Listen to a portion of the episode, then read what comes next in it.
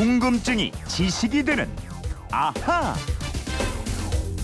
네, 생활 속에서 튀어나오는 갖가지 궁금증을 속 시원하게 풀어보는 시간. 오늘도 강다솜 아나운서와 함께합니다. 어서 오세요. 네, 안녕하세요. 오늘은 금요일이라 이겁니다. 아하 금요 특별판 앗, 앗, 이런 것까지. 어, 이란에 갔다 와도 잘 맞네. 오늘은 에, 이번 궁금증부터 풀어드리죠. 휴대폰 뒷번호 3696님인데 에, 저희는 배달을 해야 하는 일의 특성상 일기예보가 가장 중요합니다. 저녁이면 앱을 통해서 일기예보를 시간대별로 보는데 3시에 20%, 5시에 60% 이런 식으로 나옵니다. 이 퍼센트가 나타내는 게 뭔지 모르겠더라고요. 어지간한 건 검색으로 알 수 있는데 이건 알 수가 없네요. 꼭 좀 알려주세요. 이러셨어요. 예, 검색을 해도 답이 안 나오는 거 이런 거 대환영입니다. 저희가 그렇죠. 언제든지 물어봐 주십시오. 다 해결해 드릴 수가 있죠? 어, 그럼요. 이 비월 확률, 강수 확률 예보를 물어보셨는데요. 강수 확률 예보는 1960년 미국에서 처음으로 시작됐고요. 일본에서는 1982년, 우리나라에서는 1987년에 발표하기 시작했습니다. 야, 그러니까 벌써 30년 가까이 된 거네요. 이 강수 확률 퍼센트의 의미 이건 뭔가요? 어, 예를 들어서 오늘 오전 서울 경기 지방의 강수 확률이 30%로 나왔다. 그러면 서울 경기도의 어느 곳에서든 비가 올 가능성이 30%라는 뜻입니다. 네. 즉 다시 말하면 어느 지역에서든 안 올 가능성도 70%가 된다는 의미예요. 음. 서울 경기도의 총 면적 중 30% 가량의 면적에 비가 온다거나 뭐 하루 24시간 중 비가 오는 시간 비율이 30%다. 요런 뜻은 아니라는 거죠. 아, 그러니까 해당 지역에서 비가 내릴 확률이 30%다 이거죠? 네. 에, 그런데 이 확률 가능성은 어떻게 계산한 거예요?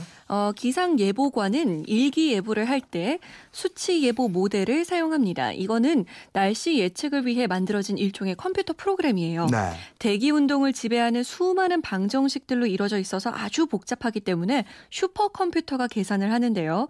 현재 우리 기상청은 이 수치 예보 모델을 25가지를 쓰는데 이 모델들 모두가 비가 내린다라고 하면 강수 확률 100%가 되고 음. 절반이 내리는 것으로 나오면 50%가 되고 이런 네. 거예요.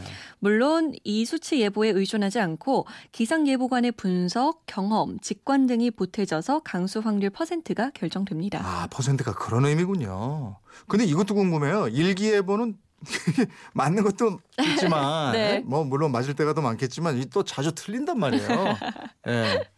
어, 심리학자들은 이렇게 얘기해요. 사람들은 일기예보가 틀린 날을 더 잘 기억하기 때문에 아. 자주 틀리는 것처럼 여긴다. 그런데요. 사실 네. 일기예보의 적중률은 매우 높은 편이라고 해요. 음. 기상청 자료로는 동네 예보 정확도가 92% 이상으로 나오거든요. 어. 그리고 지금처럼 대기 운동이나 기온 변화, 수 증기량 변화 등을 분석해서 예상 일기도를 만들고 발표하는 방식의 수치 예보를 하는 나라가 몇 나라 안 됩니다. 음. 우리나라를 포함해서 13개 나라 정도인데 이 중에서 우리나라는 중간 정도 6위 수준의 기술력을 갖고 있다고 해요. 제가 어떤 분 그 인터뷰하다가 들은 얘기인데요. 네. 우리나라 분들이 대부분 점 보면은 맞는 거 잘 기억하고 아, 맞아요. 일기예보는 틀린 걸 잘 기억한대요.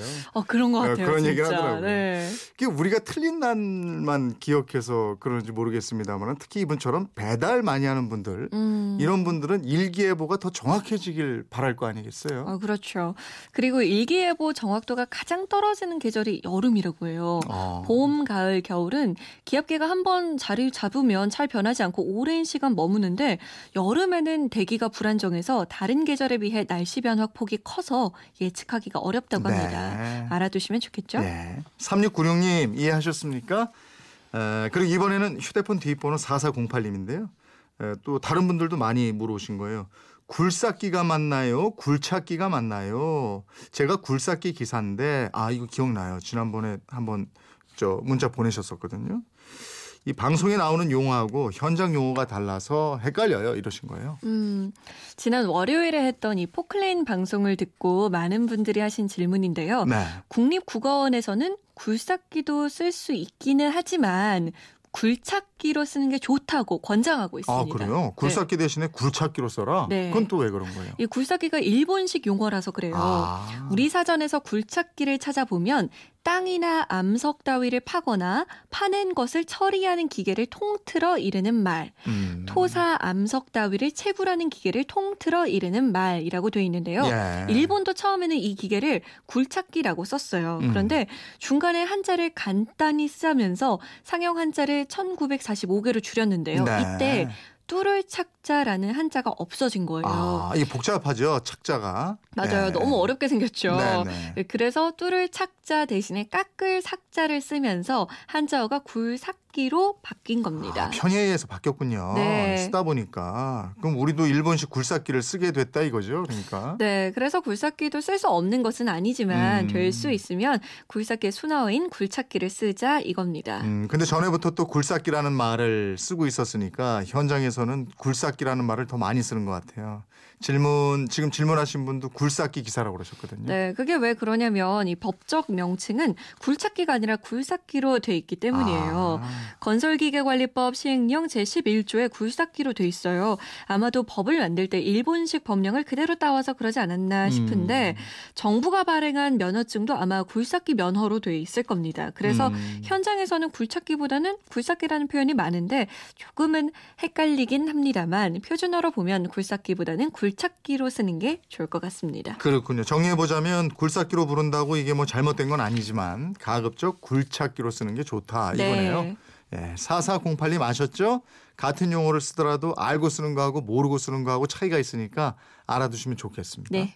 이번에는 6309님인데 고속도로 휴게소에다가 며칠 동안 주차했다가 이동할 경우에는 고속도로 요금이 더 나옵니까? 오, 이거 어떻게 되는 거예요? 이 휴게소 주차 요금은 따로 없잖아요. 예, 예. 어떤 톨게이트로 들어와서 24시간 이내에만 다른 톨게이트 출구로 나가면 되는데요. 아. 만약에 이분 말씀처럼 네. 24시간 만 하루가 넘어가면 네.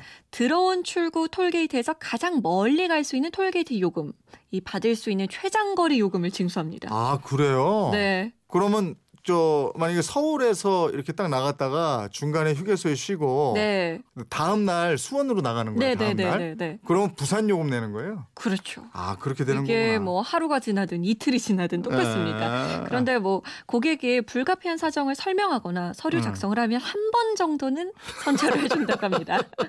아, 이게 그런 거군요. 네. 예, 이거 듣고 나니까 진짜 이것도 궁금했어요. 예. 아하, 금요 특별판, 앗, 이런 것까지 오늘 여기까지 해야 되겠습니다. 소개된 분들께는 선물 보내드리겠고요. 강다솜 아나운서는 다음 주 월요일에 봐야 되겠네요. 고맙습니다. 네, 고맙습니다.